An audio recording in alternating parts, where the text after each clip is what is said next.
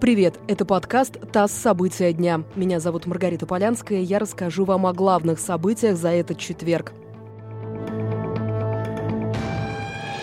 Сегодня 1 октября, и сначала коротко о том, что изменится в российском законодательстве в этом месяце. Изменились условия по страхованию банковских вкладов. Если вклад был пополнен средствами, полученными от продажи квартиры, жилого дома, в качестве наследства или социальных выплат и пособий, то при отзыве лицензии у банка возмещение составит 100% от суммы, которая подлежит страхованию, но не более 10 миллионов рублей.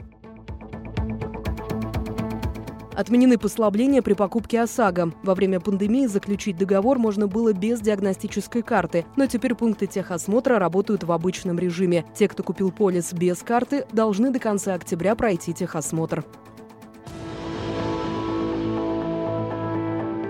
Для получения ежемесячных выплат на первого или второго ребенка до трех лет снова нужно подавать заявление. С апреля выплаты для малообеспеченных семей были автоматическими. Со 2 октября возобновляется порядок с подачей документов.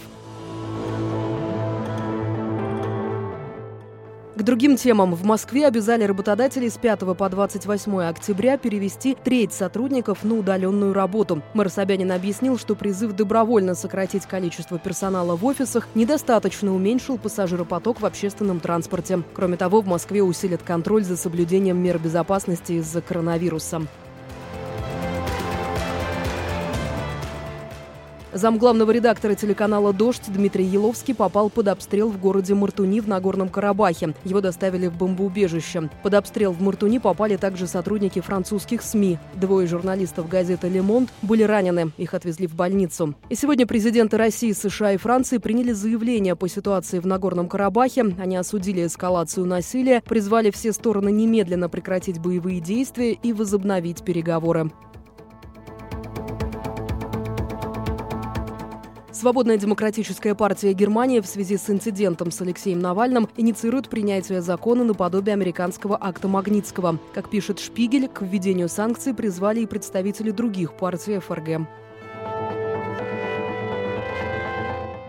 И последнее. В России продлили программу туристического кэшбэка и увеличили размер возврата за поездку по России до 20 тысяч рублей. Программа будет действовать до 10 января 2021 года, то есть коснется и длинных новогодних праздников. Теперь в программе смогут участвовать не только отели и туроператоры, но и туристические агрегаторы. Кроме того, продолжительность тура или проживания в гостинице сокращена с 4 до 2 ночей.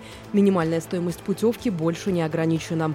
Вы слушали подкаст «ТАСС. События дня». Эти и другие новости читайте на сайте tass.ru и в соцсетях агентства ТАСС.